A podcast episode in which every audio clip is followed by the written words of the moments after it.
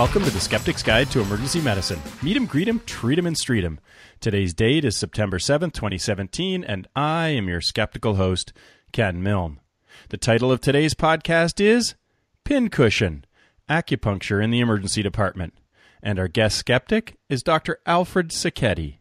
Al is a full time practicing emergency physician who is also the chief of emergency medicine at Our Lady of Lourdes Medical Center in Camden, New Jersey. He's also an assistant clinical professor of emergency medicine and an active researcher. Now, this last part in the introduction, actually, Al added it. He said that, in addition, Dr. Sacchetti is one of the few individuals to have lectured on the same panel with Dr. Milne and survived with his sanity and reputation intact. Thanks, Al. Welcome to the SGEM. Oh, it's nice to be here. And, and, I must say, our crisis unit has quite a few people who have prominent careers uh, that tanked after being on a panel with you. So I try to be that nice skeptic, not that harsh skeptic. I don't think there is such a thing. Well, hey, do you remember when we first met? Uh, no, my therapist has got me working on clearing any of those really bad memories. Um, so I, I, don't. Well, it was a really good memory for me because I it was my actually very first ACEP. At least this is how I'm remembering. It was my first ACEP, and it was back in Boston. I think it was 2008. And my buddy Chris Carpenter said, "Hey, hey, there's Al Sacchetti," and I'm like, and I was such a fanboy. So I, I came up to you in the hallway and said, "Can I get my picture taken with you?" And you were gracious enough to let me do it. I, I find that hard to believe that anyone really wanted to have a picture taken with me.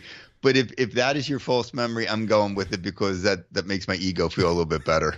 well, it's so amazing to be able to work with all of these doctors that I've listened to on EMA over the years, and now I get to sit on the panel with them.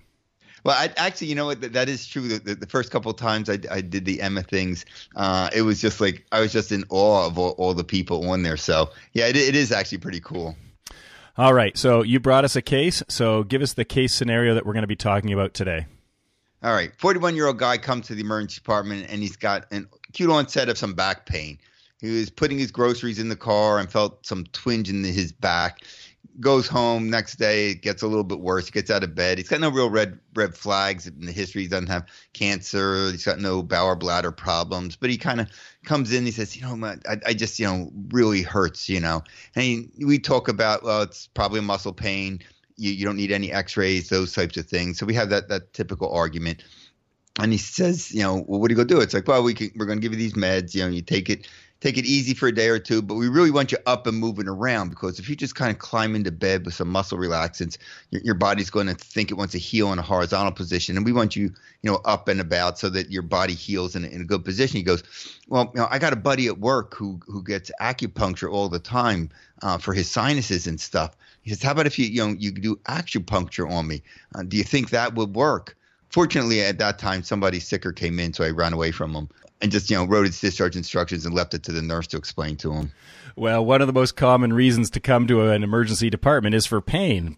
Unfortunately, pain is poorly controlled, and inadequate pain control is called oligoanalgesia, and it's been recognized as a problem for years.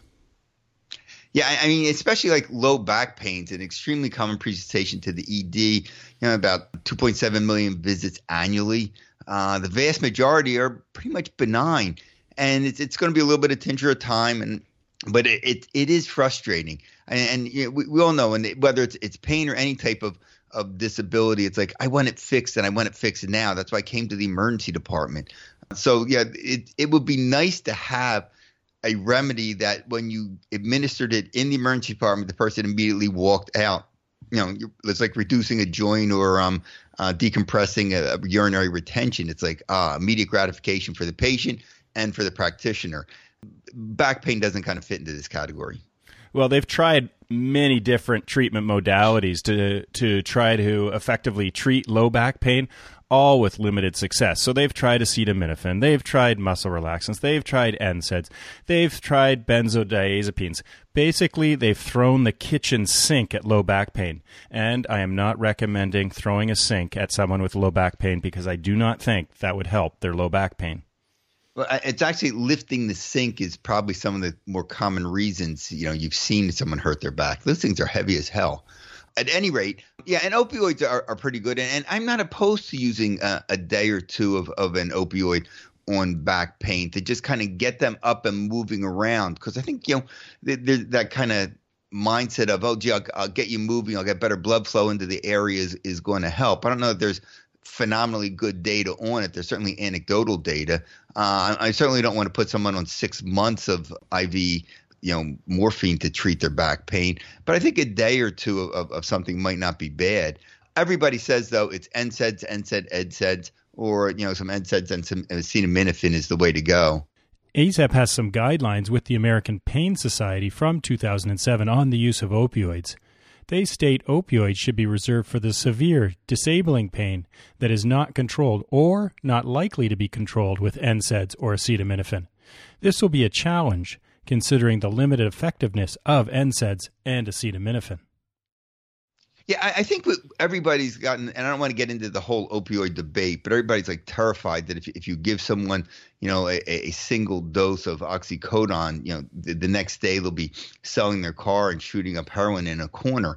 I, I think you know to get someone up and just out, and we've we've all seen these people who they clearly have muscular skeletal back pain but they're just in agony. I, I don't see any reason to, to, to not, you know, say, look, I can take your pain away. I can get you moving enough to get out to your car and get back home. Is is a bad approach to these things, but it's not a long term approach. And if there was a better approach, and I'm and I'm open. I have a really open mind. I'm I'm I'm a true early adopter on things, so I'll I'll try anything. Something like acupuncture came along and it worked. I'd be like, hey, I'm on board with this. You know, I I I get to do a procedure. I love doing procedures with sharp, pointy things. That's why we're emergency physicians. Um, and I'd say, you know, let's give it a whirl. I don't know. I'm not sure acupuncture is going to work here. Well, acupuncture is part of traditional Chinese medicine that's been around for thousands of years. And it's based on the idea that the body has this life force flowing through meridians that are called qi or qi. And disease and illness are a result of qi or qi being blocked. So, acupuncture is a method of placing needles into the skin to unblock the flow of qi through the meridians to restore balance to the body. You hear that explanation and you, you roll your eyes as like, oh my God, what a bunch of woo here.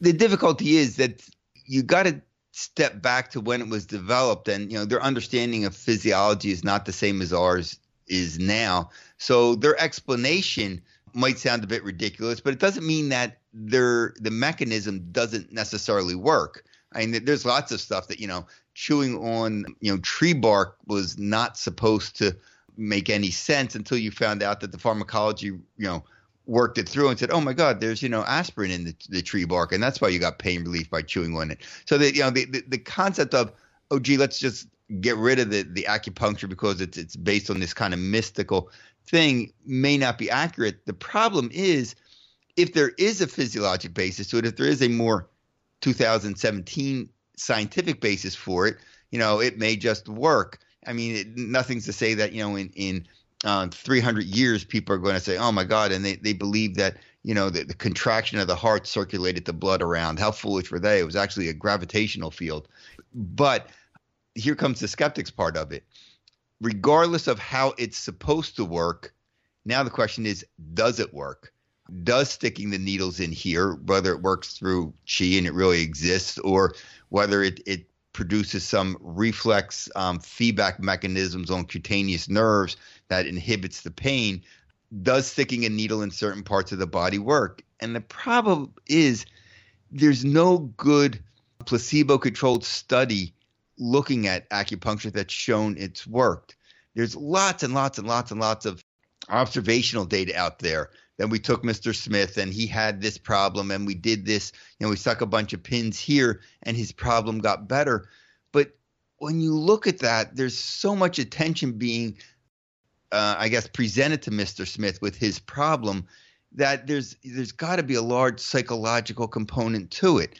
So, you know, if you take Mr. Smith and you do like sham acupuncture on him, where you take a bunch of uh, needles and you you do correct acupuncture. On the other side, you just take a bunch of of um, toothpicks and randomly put a little pressure on his skin, you know, but spend the exact same amount of time with them and the, the exact same, you know, scripted conversation with them. you're going to feel this pain here. Now, now you're going to feel that pain in your back starts to relax. Isn't it relaxing a little bit?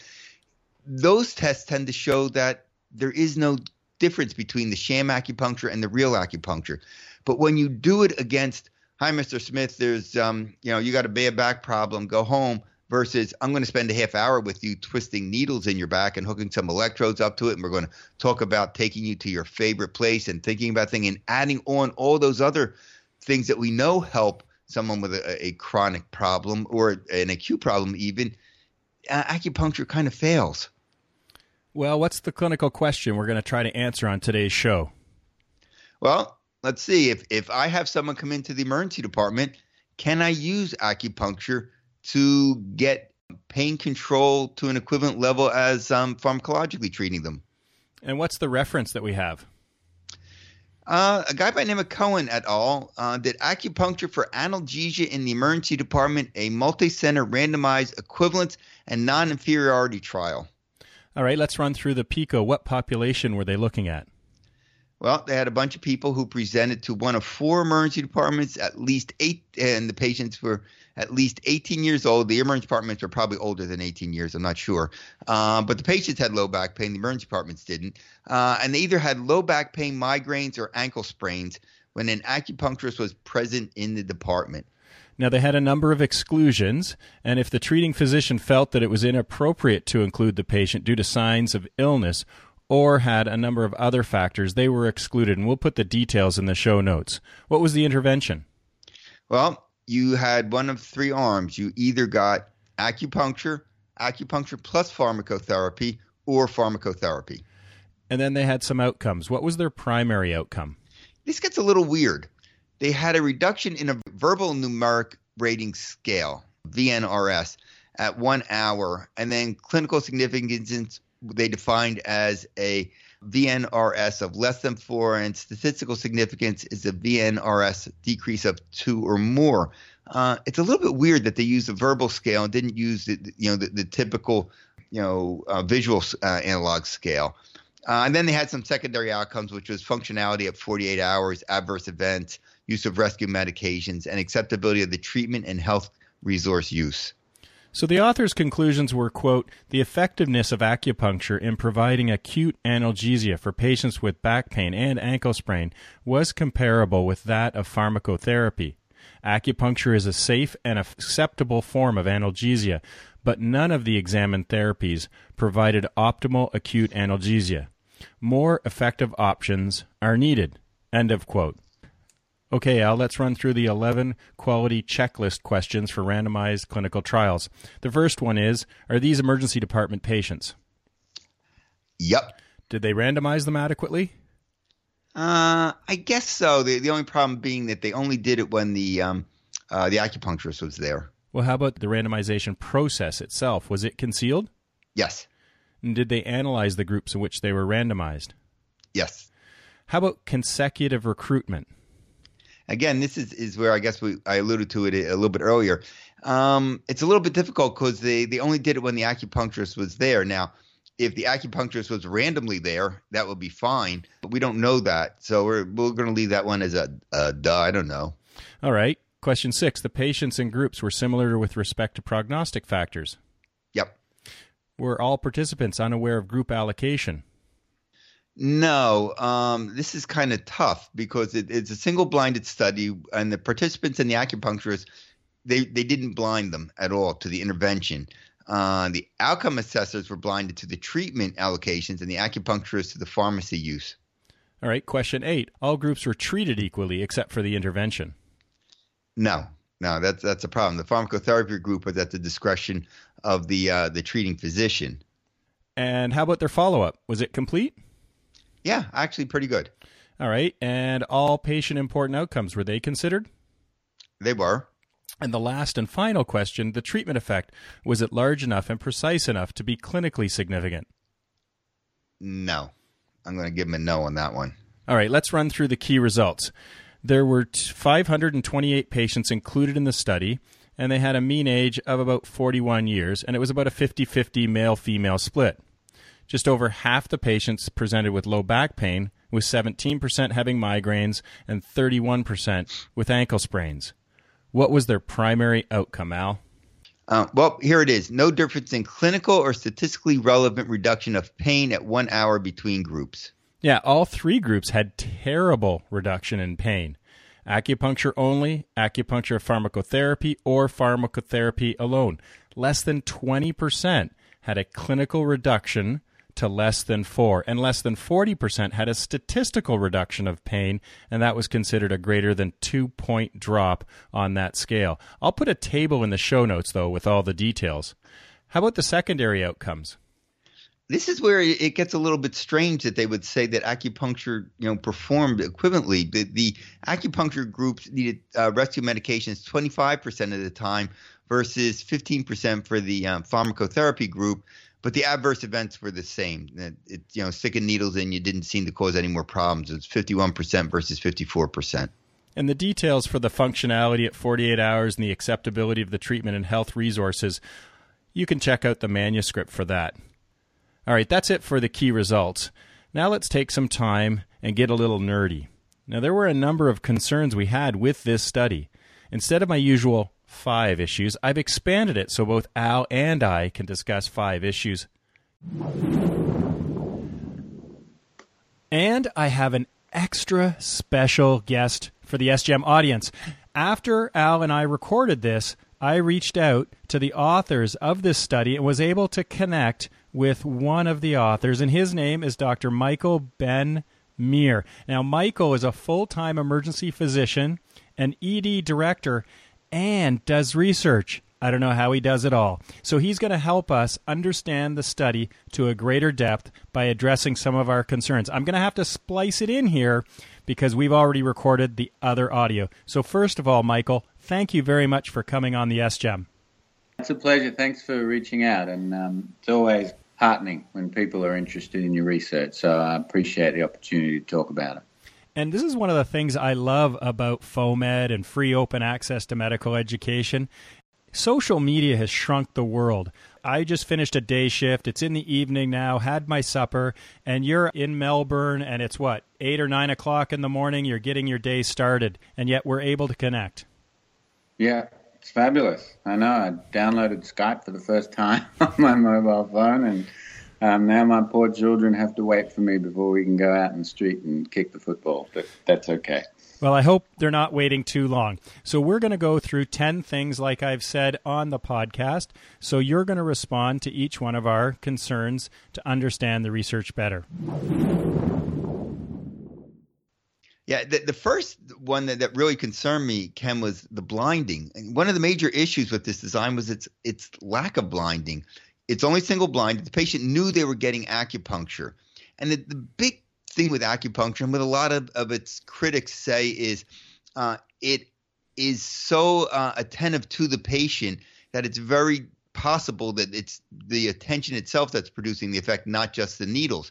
It's very hands, a very hands-on intervention and there's a huge placebo effect that goes along with that. So the, this placebo effect has got to have some biases in the study that's going to favor it in in terms of acupuncture. I mean, there's a lot of data that says if you go into the room and you sit down at the bedside and, and you know spend a few more minutes with the patient, that the patient has a better experience and a better perception of their outcome. Well, you've got to have spent a whole lot more time with the patient doing the acupuncture than just walking in and said, "Here, swallow this pill." Yeah, well, with respect to blinding, I guess the nature of researching acupuncture is that you cannot doubly blind. Some trials are now using a laser, and the laser can be blinded. So the operator uh, can be handed a machine that either uh, is using laser or is just using red light. So, in the next gen of acupuncture research with laser, um, you can double blind.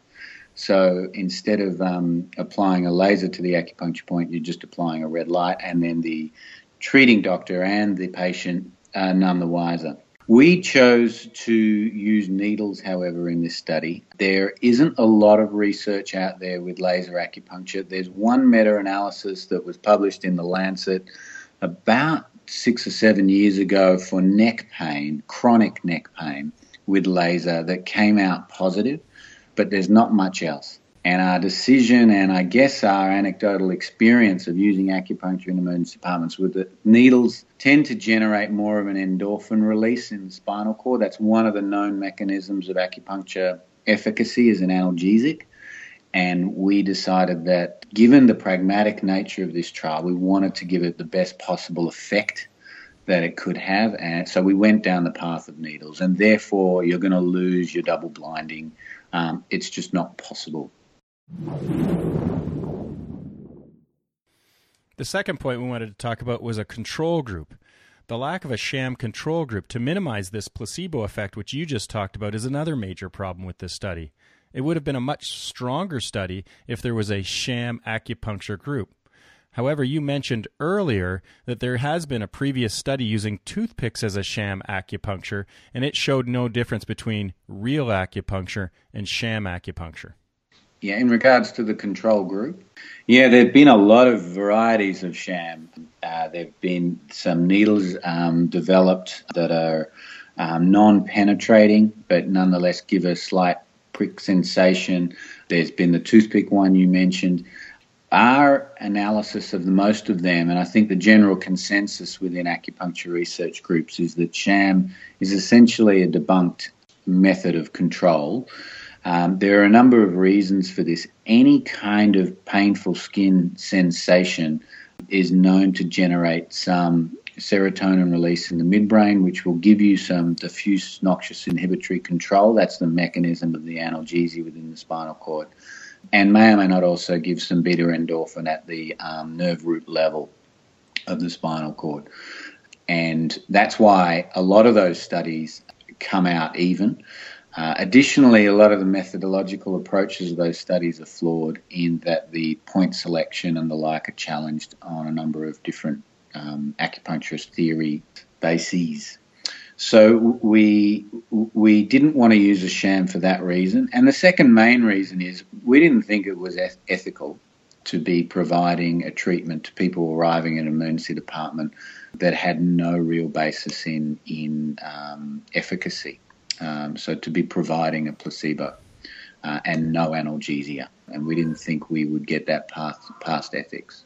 Um, so that that was the main reason, and also we were kind of interested in doing more of a pragmatic trial, whereby we wanted to see how this would work in real life, in a real ED um, with a very mixed population. And as you may well, I'm sure you know better than I, the, the you know the heavily controlled, randomized, double-blinded trials exclude so many that the applicability to the general population that you see at any point in time in an emergency department can really be quite minimal in reality, and yet um, we rely on that evidence to to go well beyond the scope of uh, the actual patient groups they were treating in those trials. So we thought, yes, there are limitations to a, a non-blinded, non-placebo control an inferiority pragmatic trial, but we thought it probably had more direct meaning to someone practicing in an emergency department than something much more controlled.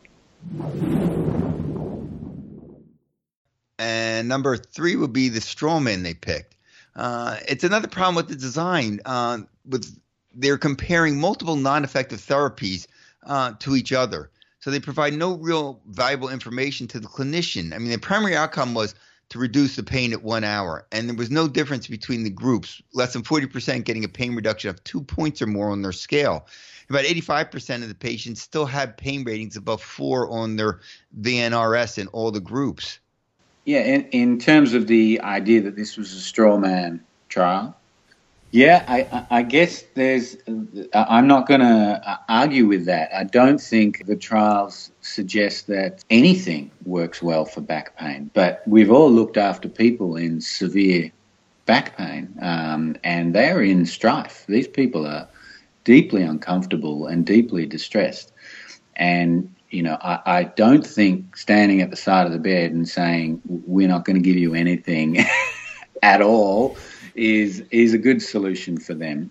And I also, the more I reflect on this trial and the more I read some um, more pain research coming out of emergency departments, I wonder if our primary outcome measure tools are actually fundamentally flawed. The pain score itself, as a measure, I guess we're finding in some very large trials in Australia, I haven't read a lot of the um, North American literature uh, lately, that adequacy of analgesia does not correlate with patient satisfaction with analgesia, right? Now, what's going on there?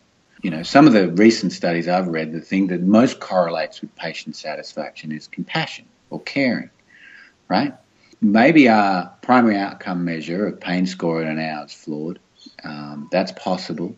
Maybe what people really want is not necessarily the pain to go away, but to be heard and to be cared for and to be understood. And that, in and of itself, is highly valuable to them. And we should get out of what we think we are trying to do for them, which is get that pain score down and listen to them and find out really what is it that you fundamentally want out of this situation. So I think um, our trial, a lot of other trials, and a lot of new trials that are, that, that are really finding that the care and compassion is the primary correlate with what patients like are really interesting.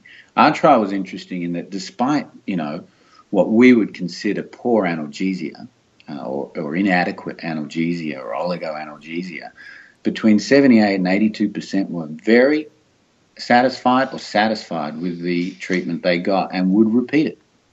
And that was trending towards more in the acupuncture alone group who got no analgesia at all.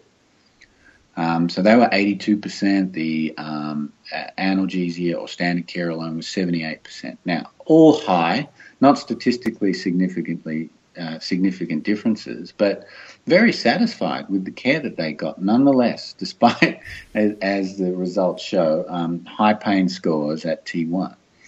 So I think there's uh, more to unpick out of this trial and pain trials in NED in general um, before we, you know, throw everything we've got in our toolkit away and say none of this works. The fourth point was about opioid sparing, and in your uh, manuscript, you suggested that this was one of the rationales for doing it was to spare opioids, uh, especially considering what's happening in many countries. However, the rescue medication was an opioid, and it was 10% higher in the acupuncture only group. That's true, and I think on the basis of that, we, we've we've recommended that acupuncture is a is an option uh, rather than first line. But nonetheless, you know, 75% of those patients that got acupuncture alone didn't require any other analgesia at all. So, in that sense, in that very large group of uh, I can't remember the exact numbers. I think we, a third of 560, 75% of that number got no analgesia other than the acupuncture and were very satisfied with that. So, in that sense, that group would have normally fallen into standard care and been given whether it be um, oxycodone or codeine or a non-steroidal Panadol combination, um, got none of that.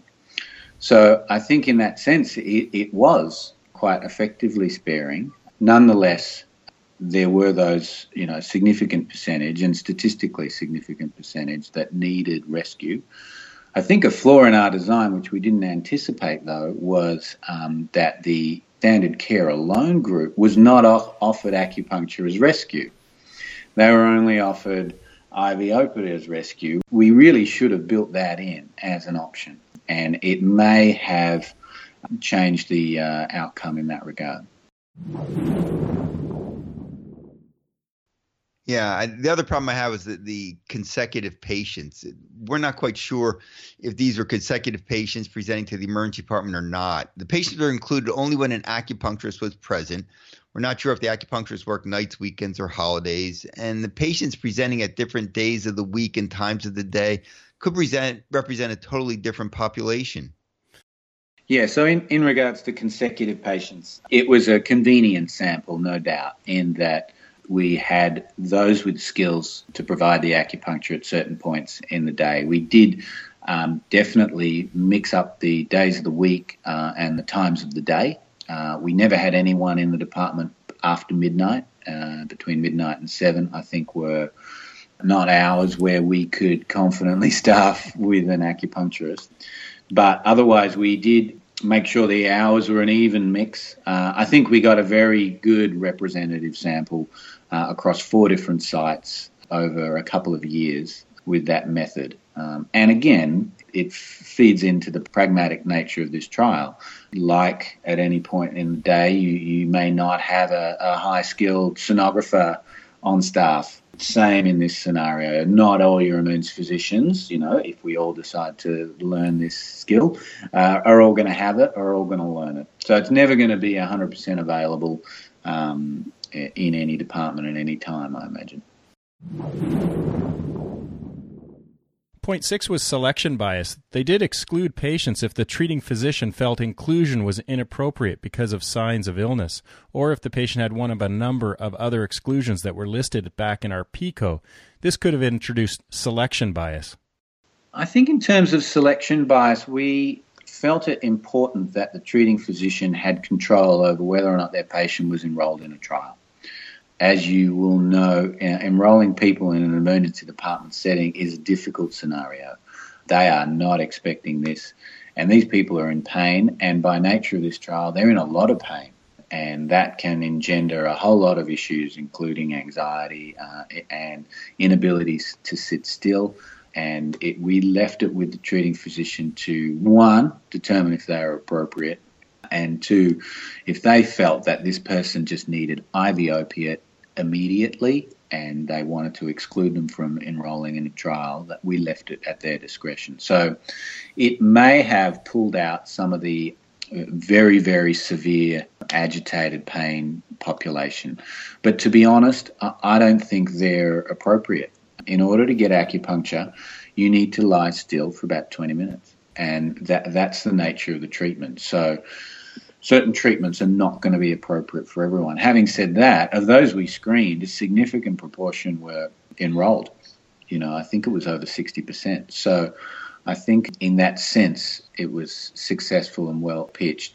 The reason we ruled out, you know, those with a fever, those on anticoagulation, you know, it was really around safety. These are people that clearly don't have the target issue that we're looking for or uh, have risks associated with putting a lot of needles in them. So that was the reason we excluded them, and they should be excluded in practice as well.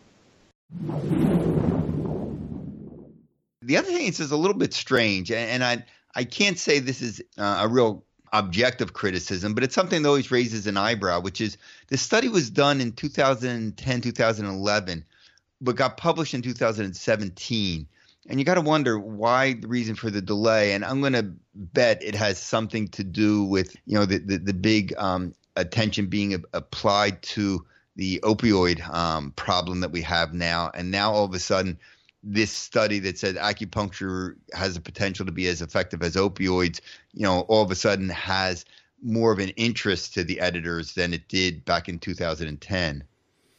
I guess the delay in publication was a frustration to all concerned. And we started data collection 2010. We finished, I think, end of 2012 and probably had a paper complete and ready to submit by early 2014. We thought we had a positive trial, a highly novel trial at that. This was the biggest uh, acupuncture trial in emergency departments in the world, and I think remains so. So we thought we would go the top tier journals to start with, and we went to Lancet and then we went to BMJ. And BMJ was very, very close. We the good thing about BMJ is that is they they gave the details of all our reviewers' reviews, and they were very interesting and and um, solid reviews. It was their opinion in the end that it should go to a specialty journal we had difference of opinion around that, and we then went to the um, Medical Journal of Australia. From the time we submitted to Medical Journal of Australia to the time it was published in June 2017 was 18 months. But there was a lot of back and forth, and not to be paranoid in any way or accept uh, suggest that there's any kind of uh, bias against acupuncture in medical spheres, but it is it felt that way, um, and uh, it, it was an interesting process, but quite a robust one, I must say. All right, let's talk about the disease entities chosen. They chose to look at low back pain, migraine, and ankle sprains, and there can be considerable variability in subject perception of pain and degree of pain with these types of medical conditions. And you had a story about spraining your ankle. Yeah, I mean, you know, if, if I sprain my ankle and you sprain your ankle, you're um uh, a bit more athletic than me, so I sprained my ankle um, running to the uh, refrigerator during a commercial in The Voice, and uh, you sprain your ankle while, while rock climbing somewhere in the uh, Canadian Rockies. You know, we're probably not going to have the exact same degree of pain. And and I think saying you know oh, my pain is the same as yours is a little bit difficult. The other thing though is look at the, the other problems: low back pain and migraine. Both of those are really susceptible to hands-on techniques to address them. There's tons of articles that, that show that massage therapy and and physiotherapy for back pain, irrespective of whether you're doing it correctly or not, has a positive effect on the patient's perception of their pain. And this may just be the same thing. Yeah, we, we tried to pick three different varieties of pain, so nociceptive type processes physiologically. You know, migraine is, is very different from mechanical lumbar back pain, which is different from acute ankle sprain um, to a certain extent. So we were looking, one, to see if there was different effects within the groups, and then two, to look overall. So um, unfortunately, migraine, we didn't quite get enough enrolled to determine if it was effective within the migraine group. Lumbar back pain, we went way over in numbers, so we, which I guess reflects the uh, emergency medicine cohort. Also, people in my, with migraine, by the time they get to an ED, are several days down the track, often, and you know we excluded those over 72 hours. We just didn't think we were going to have an effect. And also they're very they're usually very distressed and and rarely consent to um, acute research was our experience in this trial anyway so the that, that was the rationale around the, the three different types of pain i think we can only draw conclusions around ankle sprain and back pain I think it also reflected uh, preliminary research in the pilot studies we'd done. One of my co um, investigators had done a lot of work with ankle sprain and had a very large case control cohort of ankle sprain patients, and he felt that there was a lot of legs in. Uh, pardon the pun, in using uh, um, acupuncture on ankle sprain. Back pain, I guess we included because it's such a ubiquitous problem for emergency departments. It's something we don't do that well. They stay in our departments for a very long time. And uh, we wanted to see if we could have an impact in that group and migraine because it's just a difficult problem as well, and, and they're distressed. So and, and a different um, pain pathogenesis as well. So th- that was the that's a long answer to a short question.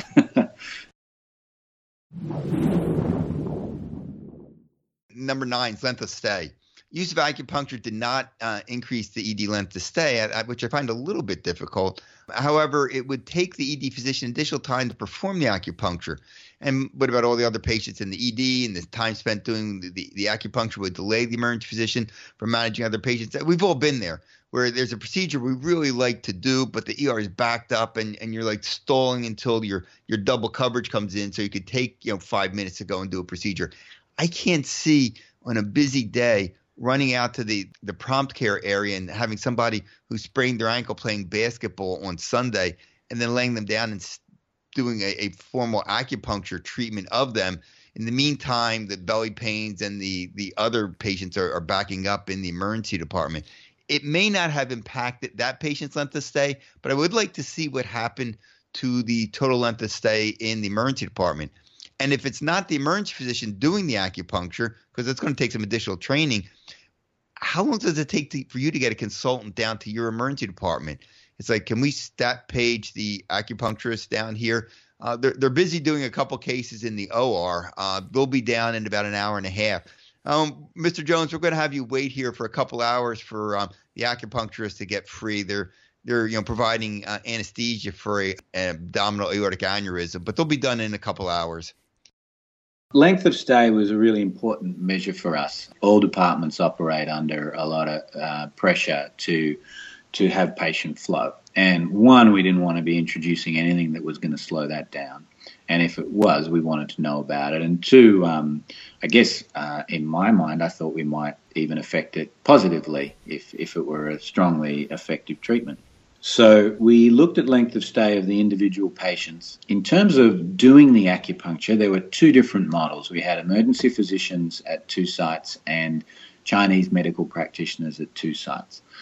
Part of another analysis was to see if there were a difference between those providing uh, acupuncture who were Chinese medically trained as opposed to Western medically trained, and and there wasn't.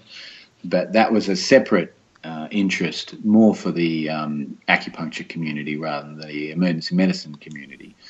For an emergency physician to do acupuncture, it's a very quick process. It's 20 minutes for the patient, but it's about five minutes for the physician. So you go in, you put the needles in, and then you leave them in for 20 minutes and go away, come back, take them out. So it doesn't actually take a lot of your time. I think the numbers would have been way too small to actually assess what effect that had on the length of stay of all the other patients in the emergency department. There would have only been one, max two at any one time in a department, say, that had 20 or 30 patients. Um, so I don't think we could have drawn any conclusion on what effect this had on the rest of the department's length of stay, to be honest. And we didn't look at it as well, to be honest. I think the fact that it didn't slow us down is a positive. I was actually hoping it might speed us up, but we didn't show that either. All right, well, the last point was safety. They claim that acupuncture is safe. Only 355 patients in this study received acupuncture. So, this study is too small to detect a rare complication, and there have been reports of serious complications with acupuncture treatment including death. Yeah, I mean, um, I'm pretty dangerous with long, sharp objects in my hands, and you know, I don't know that anyone would be willing to have me walk in with a fistful of long needles and not expect that something bad's going to happen. Yeah, regarding the um, safety of acupuncture, in the literature, there are case reports of some serious side effects. Uh, no doubt about it. You have very small needles there, solid core, 30 gauge. Um, but some of the points that are commonly used, such as um, over the midpoint of trapezius, in the wrong hands will give a pneumothorax, for example, in a very skinny person. There's one case report in the literature when I last looked, which is about four or so years ago, of a death and that was use of a needle at the midpoint of the sternum. There's a small percentage of the population that has a foramen at the midpoint of their sternum, and this acupuncturist went way too deep and went straight through sternum, straight through pericardium, and caused a pericardial tamponade. Now, these are incredibly rare, incredibly rare. I would say that an IV line has significantly more risk of death than, than acupuncture. But we would never balk at putting one in someone if we thought they needed analgesia or antibiotic or fluid. Uh, and we wouldn't even consent them to put an IV line in. No, I don't know about you, but I don't consent anyone for an IV line. So I think acupuncture, while you'll read case reports in literature, it's a particularly safe intervention. Yes, we only treated 300 or so and found no um, side effects. I would suggest that if we treated 3,000 or 30,000, um, we would probably find a similar uh, outcome. In the right hands, and my argument is, you know, emergency physicians are the right hands. We know our surface anatomy extremely well. Um, we know how to put needles in people extremely well, and we know when they're going in safe and when they're not and we know what structures are underlying them, whether they're nerves, vessels, pleura, pericardium. Um, so we uh, we're a safe pair of hands, and, and acupuncture in an emergency physician's hands, I think, is extremely safe. So yes, I guess from a purist's perspective, we didn't have enough to say that with any certainty but from someone that's experienced this for a very long time, I'm I'm pretty confident this is a safe procedure.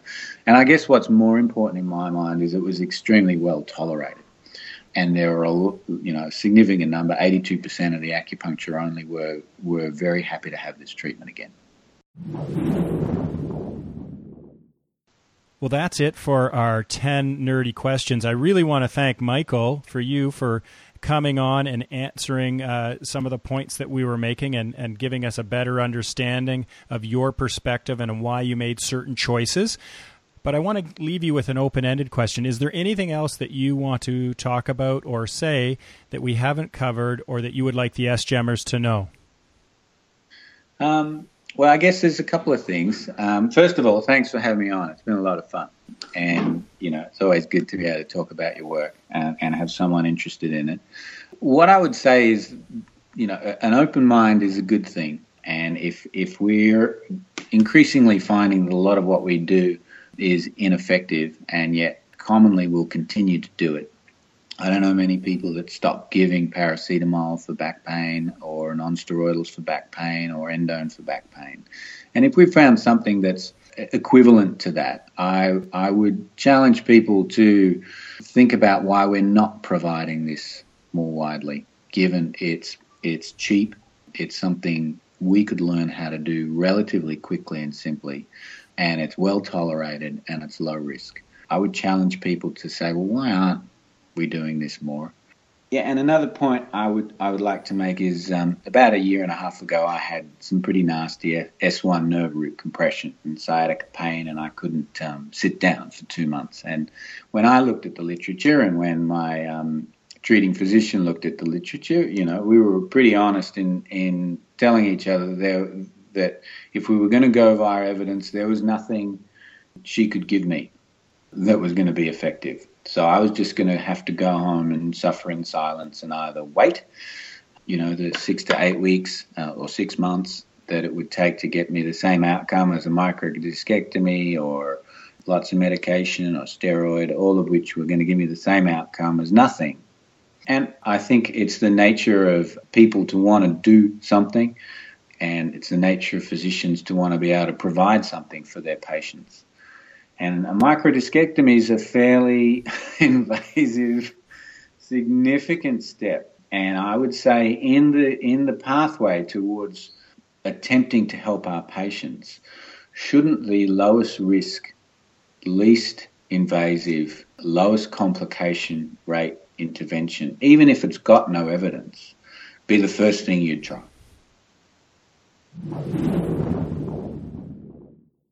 Well, that finishes up the nerdy section. Let's let's comment on the author's conclusions and compare them to the SGEM's conclusion. Yeah, I, I, think I agree that we need more options. You know, back pain is a huge problem and we don't manage it well. And same thing with migraines. We we have good pharmacological therapy for migraines, but not great. And sprained ankles, it's you know that's a crapshoot. Most of the time, immobilizing and getting them off of it, they do just fine. So I don't think this is an area where we need to focus uh, a lot of, of um, new research on, on coming up with, with options to treat that. But the I kind of disagree that that there with their conclusion that acupuncture is effective. It's the study was unblinded. It was a non-inferiority trial that provides some evidence that acupuncture has a placebo effect, but I'm not sure there's any good evidence that there's anything beyond that. I mean, I can't, based on the study, I can't tell you it doesn't work. What I can tell you is it's no better than what we have out there now is i think the only conclusion you can come you could draw from the, this research all right well then give us a bottom line something to take to work Ugh, something to take to work. Um, you know, uh, coffee's usually pretty good. Um, you know, something with caffeine helps, and you know, if it's going to be a long shift, something with the, the sugar that's not just pure sugar right away, something that'll, you know, complex carbohydrate that'll. Le- oh, oh, you mean about the article? Oh, um, I'm sorry. Basically, there's no high quality evidence that acupuncture works for patients presenting to the emergency department with back pain, ankle sprains, or migraines. Well, can you resolve the case that you presented at the beginning of the show? I sat down with, with, a gentleman and, and I my my normal scripted uh, explanation of back pain, and I want you to get get up and moving about and all. And I said his expectations. It's going to take time. I, also recognizing that back pain can be uh, even without the red flags, can be the sign of something serious. So gave him all the instructions, you know, bowel bladder problems, persistent weakness, anything that changes, I want you to come back, you know, those types of things. But otherwise, it's a matter of really setting his expectations. You're going to be sore for a couple of days. It's going to get gradually better typical muscle sprains about 72 hours is going to be the peak of your soreness you know if you if you work at a job that requires you to do strenuous activity. We're probably going to have to limit you for a couple of days, but this will be gone. You know, if it lasts beyond you know three, four days, and you're that debilitated and you can't get control with the NSAIDs and the acetaminophen, then we're going to have to move you on to have somebody else take a look at you. But at this point, it looks pretty much like you got muscle spasm. And the guy was perfectly happy with that. He said, you know, that's kind of what I figured. I just wanted wanted to know if there was anything you could give me to kind of help me through this. All right. How are you going to take this information from this recent publication and apply it clinically? I'm not. I, I don't know that we have an acupuncturist on staff. I, I, I believe we actually do have someone who is loosely affiliated with the hospital that we can send people to for acupuncture. But uh, unless I see some better evidence, uh, I'm probably not going to offer this as an option to, to somebody at, at this point in the emergency department. Although I, I think if we have someone who is frequently in there, it may not be that bad of an idea to take that person and say, well, look, you know, none of our therapies we've recommended for you have worked over the last six, seven months. You know, we've worked you up. We find you have a benign condition. Let's send you to our acupuncturist and give them a referral there. Uh, it may just be that for this individual, the the combination of the procedure and the the attention and the, the everything around it may be what they need. All right, so you've covered a bit of this in the case resolution, but what are you going to tell the patient? Oh, when he asked for the acupuncture? Mm-hmm. If he asked specifically for acupuncture, what I would say to him is there's no good evidence that it works for your particular problem. And I, I don't have that as an option to give you right now uh, I would say let's go with our traditional management. Um, we'll go with the NSAIDs. We'll go with the acetaminophen and see how you do with that. If you want to to pursue acupuncture, you're going to have to work through your family doctor or some other referral source for it right now. Are you going to touch on the opioid issue? on most patients when I'm dealing with addressing a pain issue, I do touch on the opioid issue. If I think that their pain is significant and they would benefit from an opioid, I'm going to tell them you would benefit from this, and, and a short course is not going to turn you into an addict. If I don't think their pain warranted, I will tell them I don't think your condition will do any better with opioids than they will with the NSAIDs or acetaminophen or, or some other type of therapy, and explain why I don't think it's the appropriate management for them. In this case, I would dis- discuss the opioids with him, and if his pain was severe enough I would rec- you know recommend a, a, day or two of it. Uh, his case in his case it was not. He did not. He was fine with the um, just the NSAIDs we gave him in the emergency department.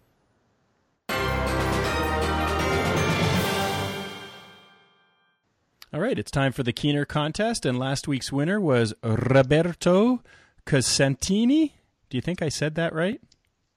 And uh, no, no, not a shot in hell. All right. Um, he knew that Joseph Priestley is credited with discovering oxygen. What's the Keener contest question this week? All right. You ready? How are barefoot doctors connected with the story of acupuncture? Well, if you know the answer, then send an email to the sgem at gmail.com with Keener in the subject line. The first correct answer will receive a cool skeptical prize. Now, there is some other FOAMed resources on acupuncture being used in the emergency department and reviewed this study specifically, as well as some other resources on acupuncture in general. I want to thank you, Al, for coming on the SGEM. Hey, it was a pleasure. Actually, I have to say, uh, doing this uh, over Skype is a lot less painful than sitting next to you on a panel. well, is there anything else you'd like to say before we end the show? No, just thank you very much, Ken. And I really, really uh, appreciate uh, the invitation, but even more than that, I appreciate the work you do, and and your skeptics guide and your approach to a um, a skeptical uh, eye, putting a skeptical eye on the, the medical literature really does help considerably. Because I, I, frequently will quote you and and your work when I the residents come running in with the latest, hottest, greatest uh, article that we should be using. Oh, thanks, Al. I appreciate that. Could you give the SGEM tagline? Yeah, this is a little bit difficult. I gotta. Uh, all right, let me give it a shot because you got to do this with enough enthusiasm. let me see. If I, let me see if I can do it with a um, uh, an authoritative voice. Remember to be skeptical of anything you learn, even if you heard it on the Skeptic's Guide to Emergency Medicine.